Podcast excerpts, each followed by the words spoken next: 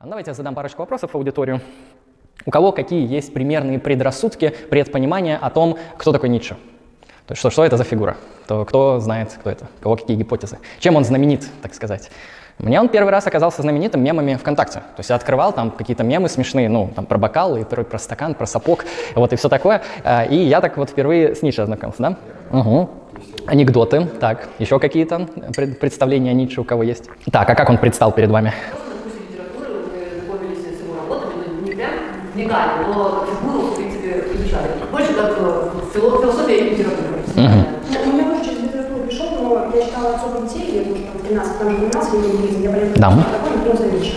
Хороший, да. Очень интересно, что так а, из литературы очень много отсылок на Ницше. То есть у нас как минимум сейчас два пути выделилось. Это мемы в интернете, всякие пасты, анекдоты и э, литература художественная. И это на самом деле все имеет основание. То, что э, Ницше настолько где-то комичная, где-то агрессивная, где-то действительно мемная фигура, это правда. Поэтому то, что про него существуют различные мемы, ну, не просто так. Это действительно на это есть основание.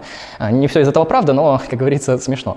Насчет литературы. Ницше, как известно, получил а, очень серьезное, хорошее и проработанное филологическое образование. Он по образованию не философ, он по образованию филолог. И это очень хорошо видно в его стиле письма, его стиле повествования, в его вот этом литературно-афористичном, метафоричном стиле изложения, в котором он, а, он принципиально не мыслит, как другие философы. Потому что если вы открывали классические тексты, там Декарт, Аристотель, не знаю, Спиноза, который очень необычно выглядит. А Ницше, он скорее похож на литератора. Это человек, который пишет острые афоризмы, наборы афоризмов, притчи, потому что вот так говорил Заратустра, это же некоторый такой набор притч. Некоторые философы даже на Западе не рассматривают эту работу как философскую, потому что там много литературы, но мало философии.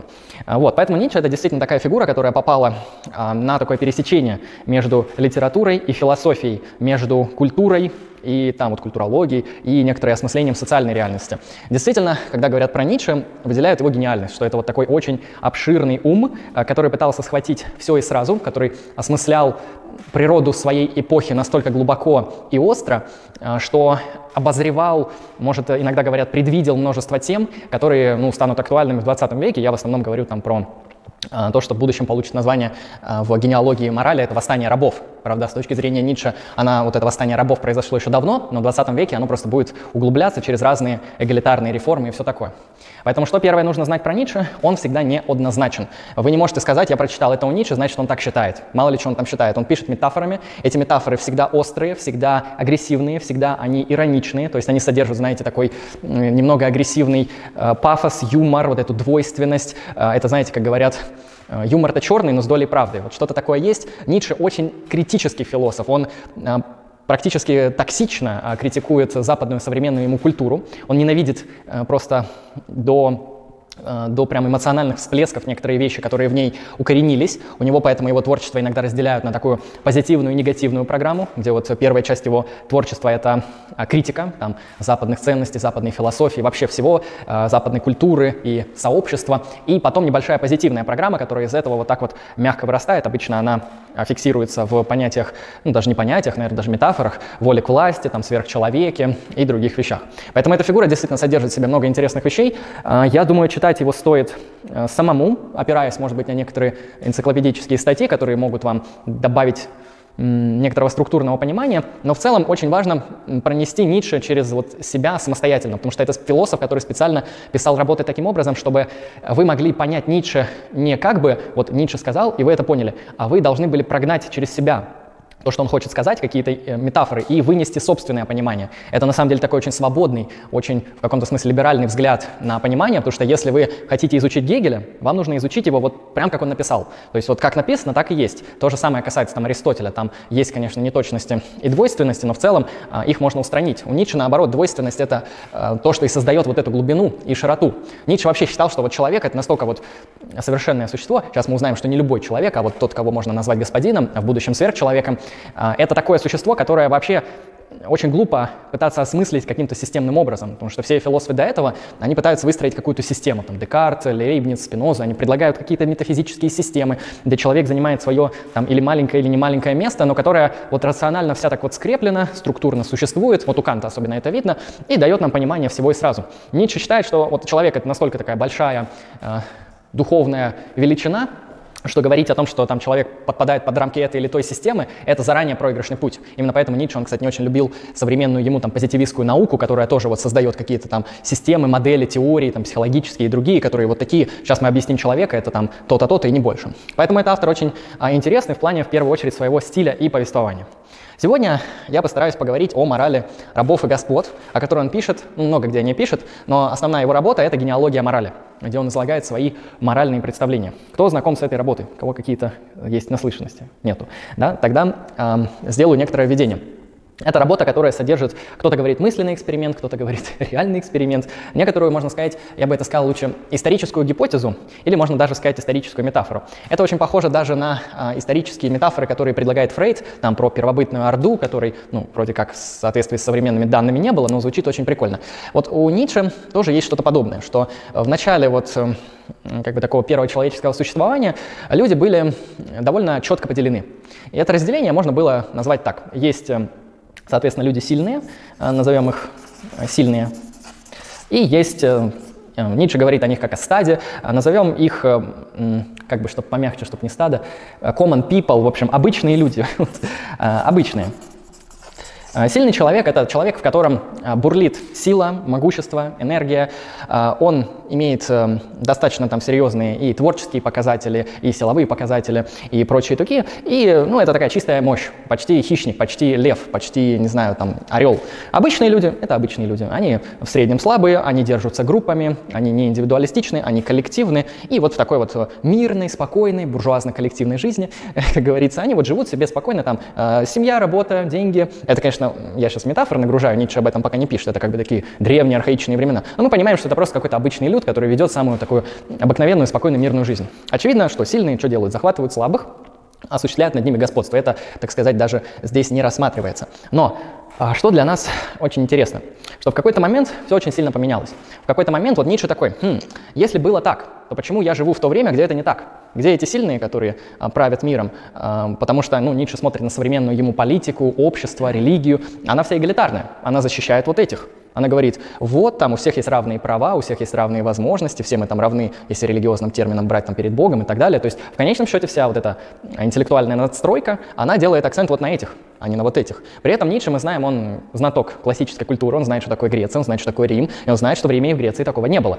А в Риме и в Греции как бы культуру создавали творческие люди, сильные люди, пассионарные люди, а, там наподобие там Александра Македонского, который там просто одной своей волей, одним своим могуществом создал одну из первых в мире вот таких громадных а, империй, просто потому захотел. Ну, просто делать нечего, пошел, метнулся, улыбнулся и нормально. И вот э, древний мир, он вполне себе был такой. В какой-то момент Ницше говорит, что-то поменялось. А, то есть вот сильные это те, кто осуществляет свое могущество, там отжимают все у слабых, то есть слабые от этого страдают и так далее. А, но что-то где-то поменялось. И Ницше видит, что эта перемена была фатальной для всей западной культуры. Что-то пошло не так. Вот, то есть генеалогия морали — это не только работа, посвященная природе морали, это также работа, посвященная а, тому, почему западная культура упала. И Ницше говорит, в какой-то момент произошло а, такое довольно интересное разделение. Это, так сказать, первый этап. Из сильных выделилось, так сказать, сословие, назовем их как бы войны, а воины — это вот пока что те же самые сильные. Это те люди, которые просто вот э, у них, э, как бы Ницше делает акцент, что если они что-то хотят, они это сразу делают. Они не раздумывают, там, захотел почесать голову, почесал, захотел кого-то ударить, ударил. То есть у них как бы вот а, нету какой-то барьерной части между желанием и действием. Они вот как животные просто напрямую э, действуют, реализуя свое могущество. Это воин.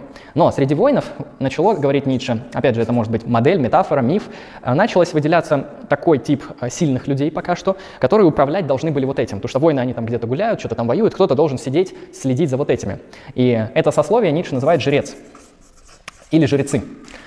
Жрец — это очень интересная такая вот прослойка, которая здесь появляется. И вот в каком-то смысле из-за жрецов вообще нарушается порядок бытия. Очень такой антропологический, очень начинается упадок уже в этом разделении. Кто такой жрец? Жрец — это, во-первых, бывший воин.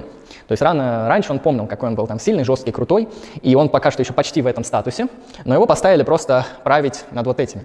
А его правление, оно ну, подразумевает некоторые ограничения, и так как он не может править ими э, всеми сразу, он создает то, что называется сейчас символический порядок.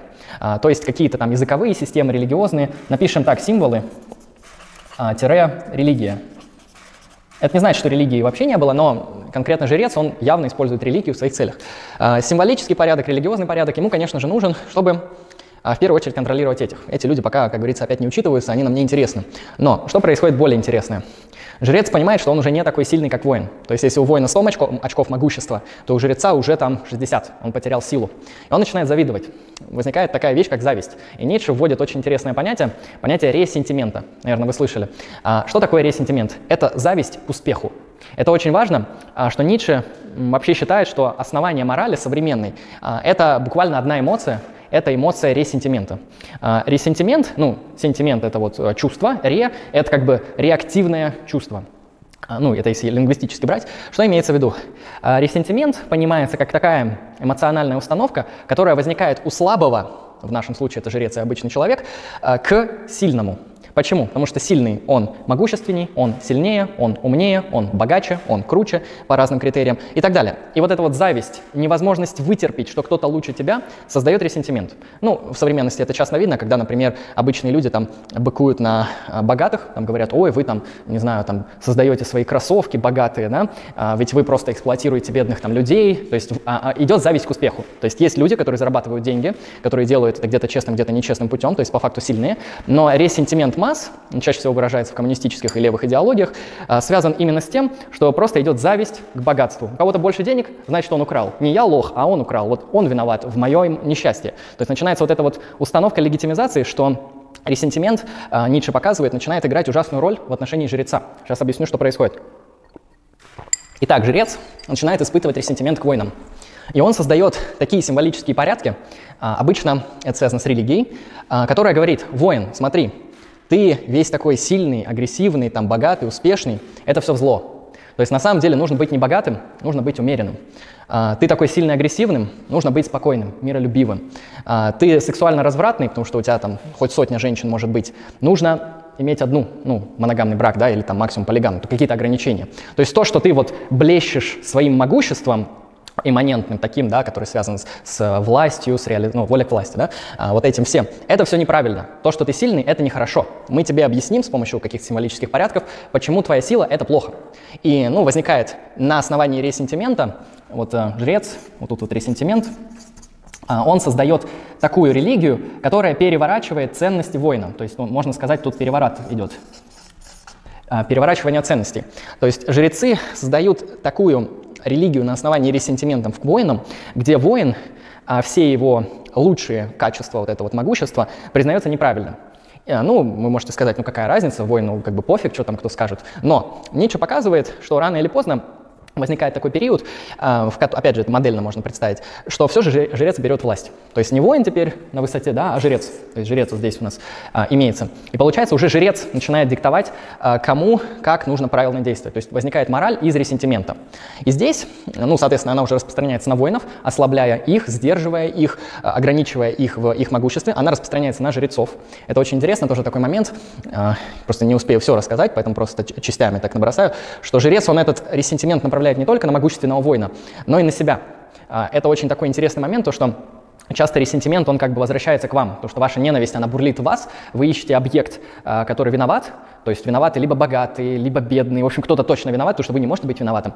А, но иногда возникает такая ситуация, когда в конечном счете виноваты оба, да, и вы этот ресентимент возвращаете самому себе. То есть на самом деле вы плохо себя сдерживали, вы слишком сильно давали воле к могуществу распространяться, вы там были развратными, там, несдержанными, немиролюбивыми, э, горделивыми и так далее, и вы начинаете на самого себя вот этот символический порядок принимать. То есть вы, в общем, жрец начинает в него верить не только, чтобы ослабить воина, но и он начинает уже и на него работать. Получается, у нас идет постепенное возникновение таких символов, таких ценностей, которые начинают а, распространять вот это вот сжатие и ослабление воли к власти. Конечно, оно распространяется и на этих обычных, по которых мы уже давно забыли.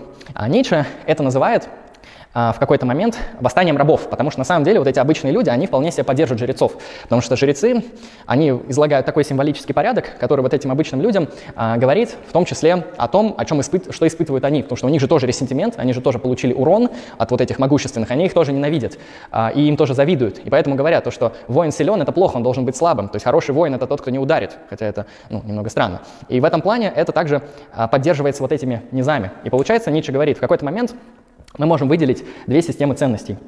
Это мораль а, господ и мораль, соответственно, рабов.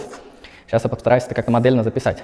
Мораль господ — это все, что основано на могуществе, силе, воле к власти. Ну, это, как я сказал, э, различные такие героические ценности.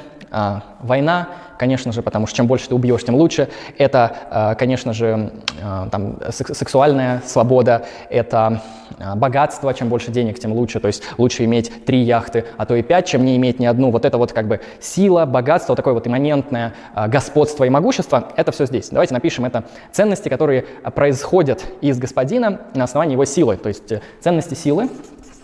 А, тут важно подметить, что этот список, он может быть вполне себе не таким четким, потому что господин — это все же еще агент, который сам из себя создает ценности. То есть он не берет чужие, а, он не, а, соответственно, не смотрит на какие-то другие авторитеты, он просто настолько вот в нем много могущества, что он своими действиями задает ценности. То есть ценности это исходит то, что вот буквально из его индивидуального господства, из его силы. Вот, это вот э, ценности, исходящие из этого. Мораль рабов, которая справа, это мораль, основанная на ресентименте на ресентименте. И она, получается, является просто переворачиванием вот этих ценностей. То есть напишем здесь ценности со знаком плюс, а здесь, ну, раз отрицание, то ценности со знаком минус. Ну или есть на языке логики, тут ценности А, ну а тут, соответственно, ценности не А. То есть если господин хочет быть богатым, значит мы должны на самом деле сдерживать наши аппетиты в плане финансов. Если господин хочет быть сильным, то нам, ну там, не знаю, ест много каждый день, там мясо жрет, там тренируется с мечом, то нам нужно держать умеренный аскетичный образ жизни, есть травку-муравку и вот спокойно на веганской диете, так сказать, не усиливать свое могущество, потому что это все вредно а, и так далее. Вот, то есть это буквальное такое почти под копирку переворачивание. И Ницше говорит, вот подобное переворачивание происходит однажды в истории, и это восстание рабов. Это как раз-таки вот когда жрецы с обычными людьми свергают господ, и создают такую систему господства. Тут очень важно, можете подумать, вот мораль рабов и господ. Наверное, господа сильные, рабы слабые. Не совсем так. Потому что у рабов тоже есть сила. То есть рабы — это сила, но как бы другого типа. То есть это сила со знаком минус. Это реактивная сила. То есть реактивная сила от этого силы не перестает быть. Это просто сила не героическая, а именно такая абузерская, рабская, которая вот, она не творческая. Очень важно, Ницше много говорит про творчество, потому что раб сам свои ценности не создает. Он реинтерпретирует уже, что есть, со знаком отрицания или перед каким-то кривым осмыслением, знаете, как в кривое зеркало. То есть есть оно само по себе ничего не отражает, но если что-то в него попадает, оно сразу искривляется. И вот эти рабы создают эту систему, и Ницше называет это христианство. То есть э, во всем, как говорится, именно в контексте Запада виновато христианство, потому что христианство распространило такие ценности, так, э, как там милосердие, а, помощь ближнему, там, уважение всяких бедных, обездоленных, это там миролюбие, там, подставление там, второй щеки и так далее, а, аскетизм, попытка сдерживать себя в своих там, и сексуальных, и пищевых, и денежных аппетитах, вот и так далее. Вот эти все ценности по Ницше, они идеальным образом были закреплены, конечно же, в христианстве, которое распространилось на Западе и которое приходит вот в 19 век, в котором живет живет Ницше. Поэтому в чем мораль сей басни, как говорится.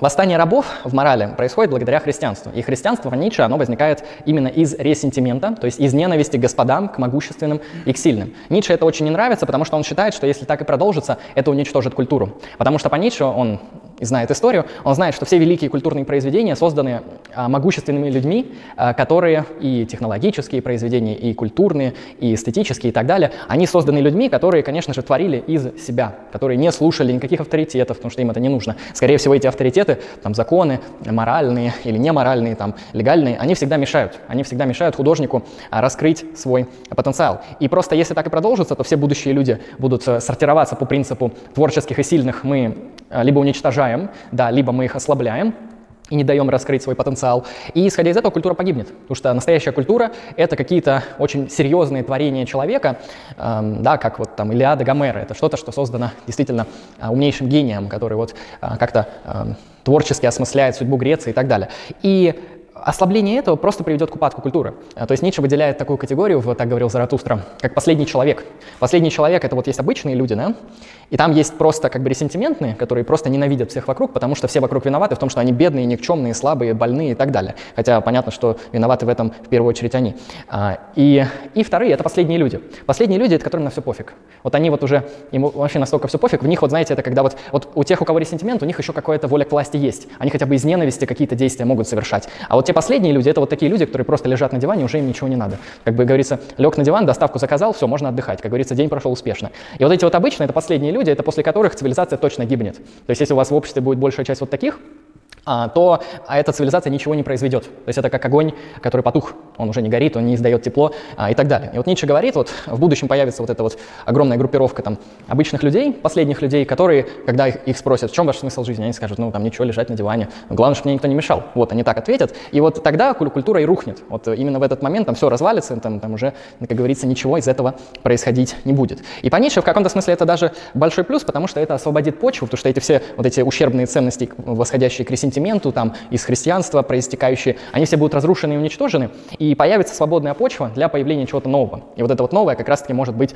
проинтерпретировано как сверхчеловек, как могущество, которое на новом таком спиральном историческом витке развития уже ничем не сдерживается. Потому что если вот даже здесь вот эти господа, это вот важно подметить, господин, вот тут и сильный, это не сверхчеловек. То есть сверхчеловек — это по только далекое будущее. Это что-то, что вот настолько уже превосходит. Это не просто крутые люди, это, это что-то, что уже превзошло людей принципиально а, на своем каком-то там, и духовном уровне, и мыслительном уровне, и ценностном, и так далее, и так далее. То есть э, в конечном счете Ницше очень мистично описывает сверхчеловека, что даже сложно сказать, что это. То есть это какое-то далекое будущее или скорое настоящее, которое вот будет возникать из освобождения э, от вот этих всех предрассудков и реализовывать свое могущество. Э, так что, если кратко, наверное, как-то так. Э, то есть ресентимент, мораль рабов, мораль господ, переворачивание ценностей, ненависть, сильные и слабые. Ну вот, надеюсь, как-то в сумме у вас в голове это все уложилось.